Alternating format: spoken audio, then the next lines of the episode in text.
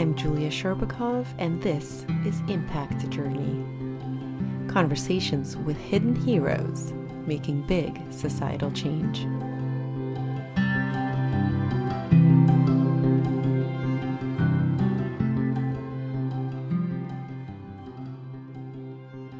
in this long relay race of life, we're going to hand the baton on to somebody else and hope the work that we've done is appreciated and then can be built on. How does a history professor end up in sports sustainability?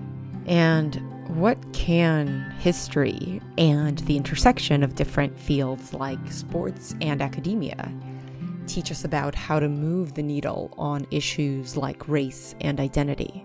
Stephen Ortega is a friend and collaborator, and in this conversation, we explore some of the challenges I've been thinking about in my own work. So, first, a bit about his impact.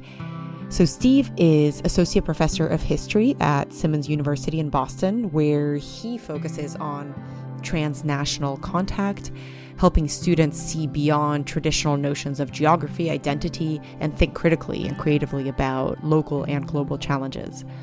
At the same time, Steve is director of the Global Sports Initiative at Harvard University, where he brings sports figures and academics together from around the world to discuss issues like identity, gender relations, race, borders, and greater social welfare. In exploring his journey, there were two things that I've been struggling with that our conversation really helped me to see a bit more clearly.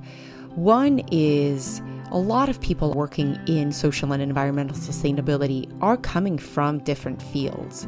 And Steve really talks through what does it mean to take the strengths of both disciplines. So in this case, the visibility of sports and the rigor of academia, and how that's helped him to bring people together and advance the conversation.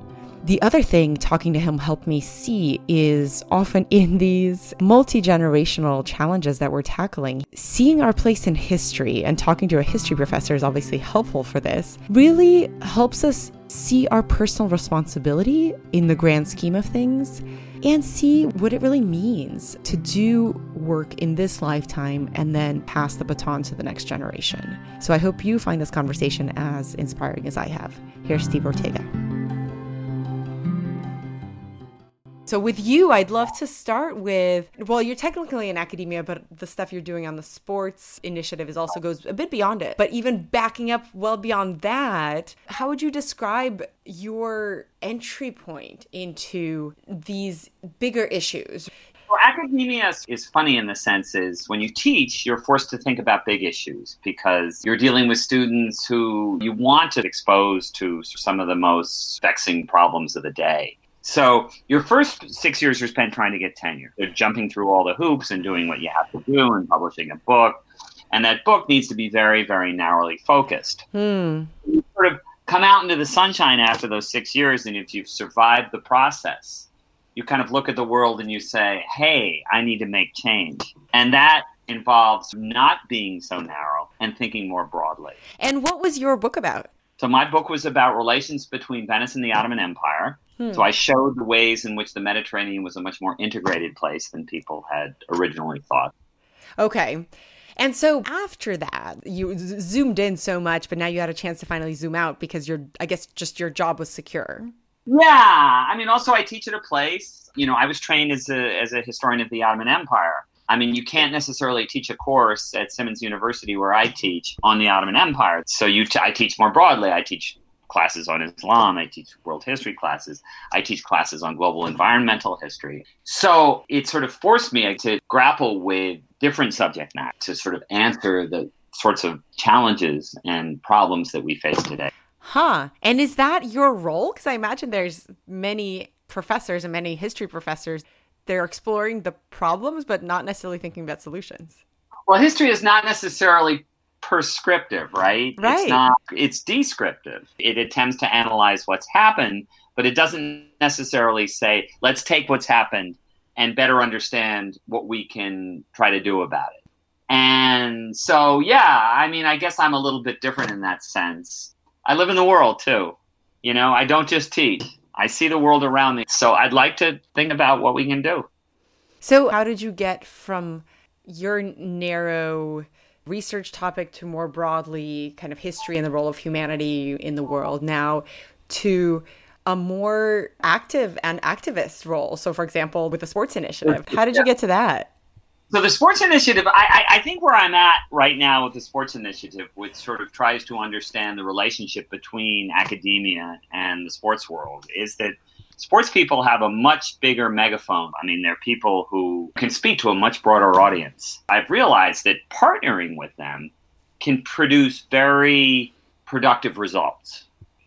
And that's where I'm at today. It hasn't really formed a major part of my scholarship yet, but it's a direction I'm headed in. What you've done there is you've created a link between academia and the sports world. Which actually exists already. Less in the United States than in Europe and in Latin America and in Africa. Like in the UK, for instance. It's considered a pretty serious subject of study. That's interesting. Why do you think that is? I think so take a place like England, where football has been sort of embedded in community for over a century. And football teams are thought of as clubs and not as franchises. Hmm. So there's a sense of kind of social responsibility to the particular town or city they're in. Uh, and that's a very different idea than having a franchise, which is essentially a business, which can at any given point in time just pick up and move. Yeah. And actually, now that you say that, you've kind of got me thinking of the role of sports to society is different. It's a complicated role. It's not one which you can kind of define narrowly. It's one that involves many, many different aspects of society. I mean, in the U.S. with the NFL, yep. we saw the issue of race. Many NFL players ended up taking a knee at the national anthem because of violence against African Americans, in support of prison reform, other issues that were pertinent to the African American community. And in Europe, it might be something completely different as you move from place to place to place, the politics of it shifts. We've had three conferences. The second one was on borders. Ah, okay. It was held in Athens, Greece. One of the issues was refugees. Hmm. Now, the reason that borders would be so important to the sporting community is because it necessitates open borders for players to go play in different places. Now, academia, of course, looks at the issue of borders in terms of relationships of power, in terms of movement. So there's kind of the intersection of interests. Yeah. Yeah, absolutely. And so so something for you that I'm super curious about is what is a a history professor doing working on sports. How do you bring what you know from history to this, and vice versa? What do you take from well, this? Think about it for a second. Sports, of course, like everything else, has a history, right? True. I mean, think about. Let's take American baseball. Hmm. There was a time in American professional baseball where African Americans were not allowed to participate in the major leagues. There was a completely separate league for African Americans. Hmm. Now, in 1947, when Jackie Robinson joined the Dodgers, that barrier was broken. And since then, even though lots of bumps in the road and lots of problems, it wasn't until much later that a lot of teams took on African American players. Uh, but that's a major historical development. Yeah. And a way in which questions of sort of integration and segregation and race relations and the study of race itself comes into play and into question. Uh, so there's that whole history there. I mean, sports is not separate from society. Sports is an aspect of society. Yeah, and sort of an indicator, right, of what society is struggling with at that moment in I a way. Think, I think so. I think it we can kind of take the temperature of society by looking at sports. Hmm. It points to a certain emotional point in time and that emotional point in time in some way is representative of what's going on in the larger society.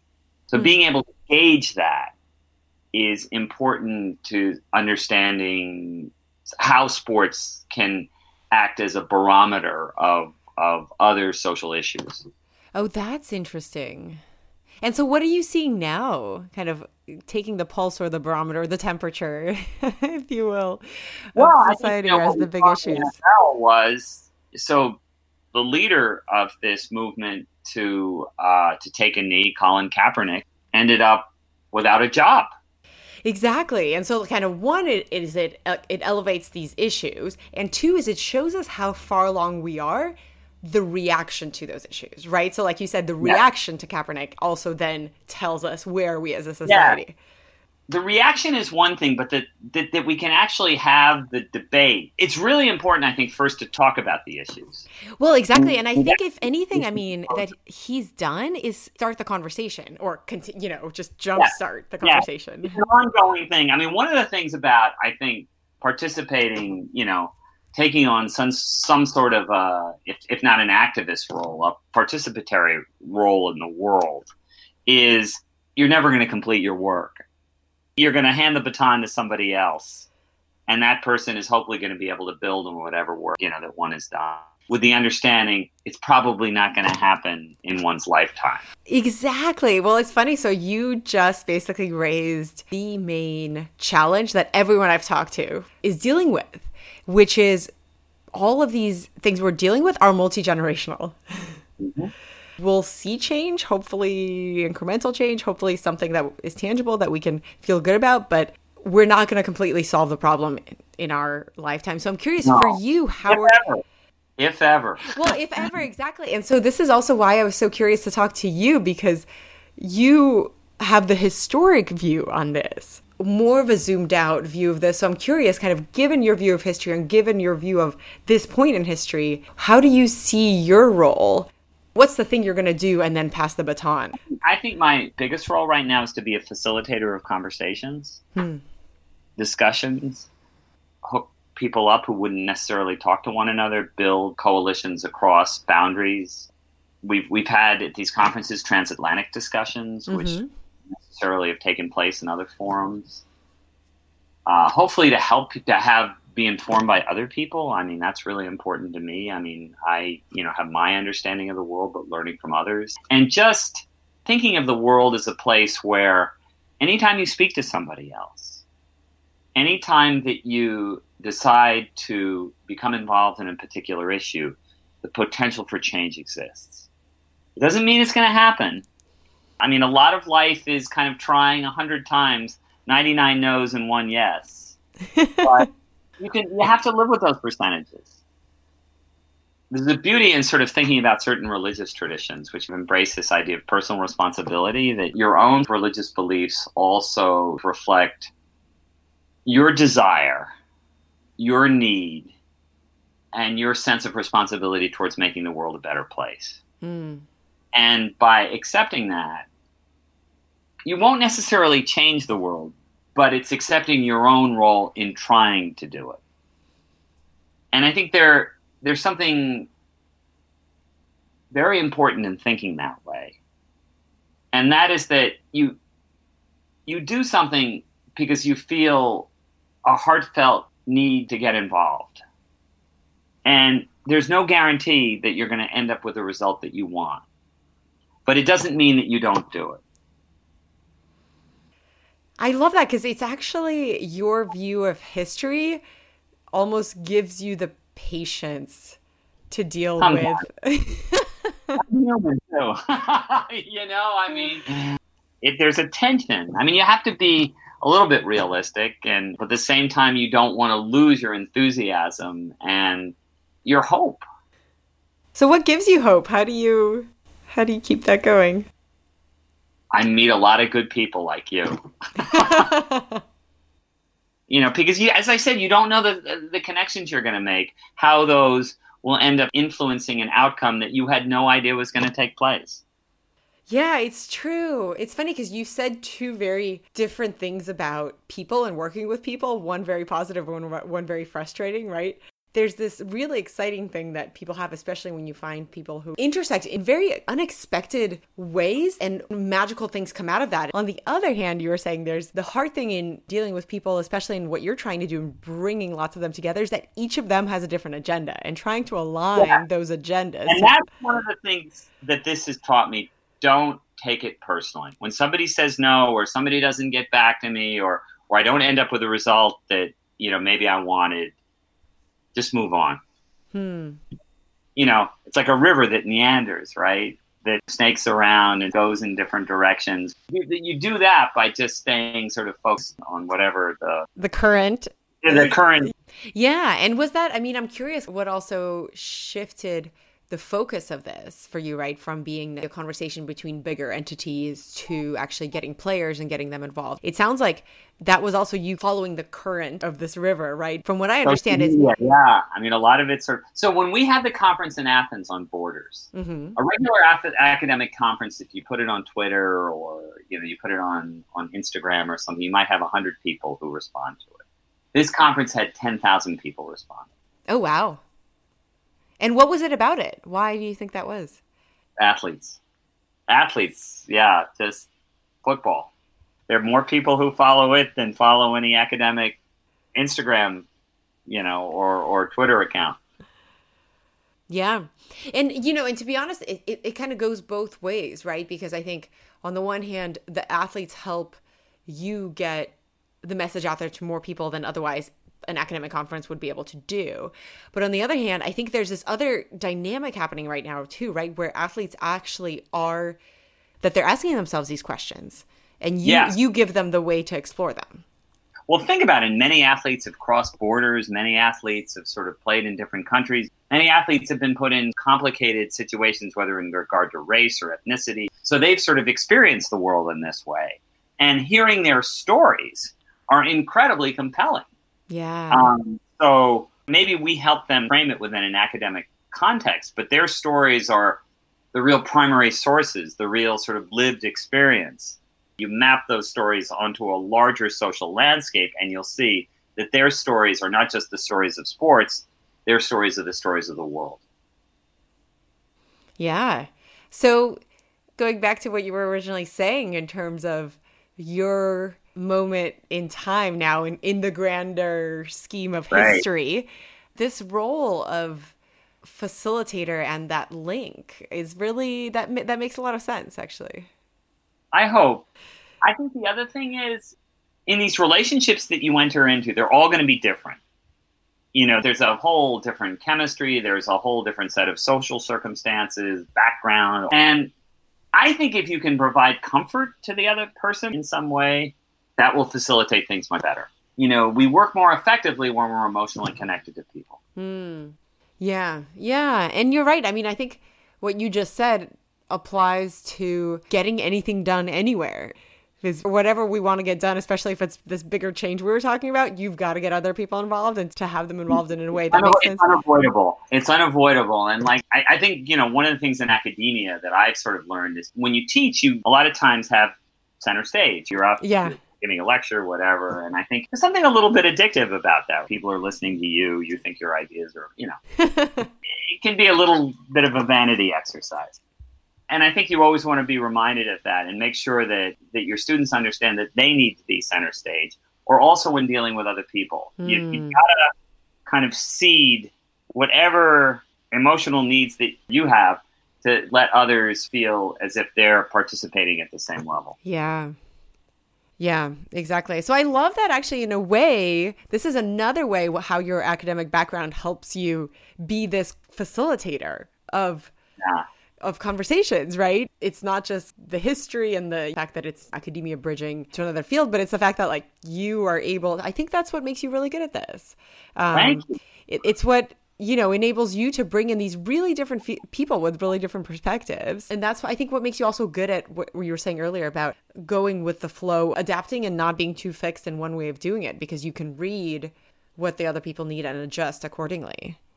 Yeah i think what i need to learn a little bit better i think you know when you're trying to do something you, you think i need to be aggressive in, in doing it and i need to be able to read better when is the right moment to step in and ask for something mm. you know hmm. when can you ask a favor of somebody I think there's a timing in these things, and if you're overly aggressive with it, sometimes it doesn't work out. But if, if you're careful in the way that you develop the relationship, the chances of success are greater.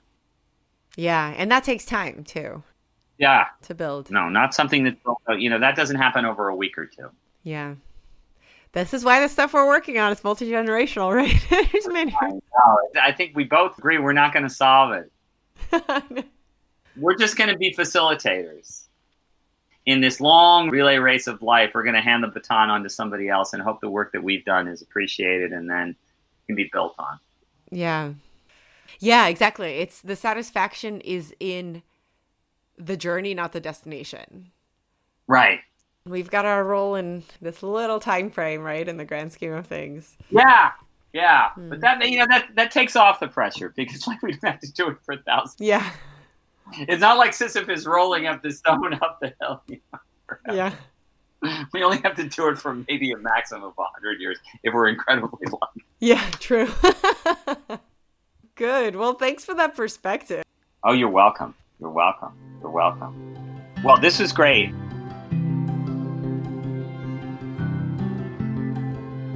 Big thanks to Stephen Ortega. You can find links to his profile and his work on the Global Sports Initiative in the show notes. This has been Impact Journey. See you next time.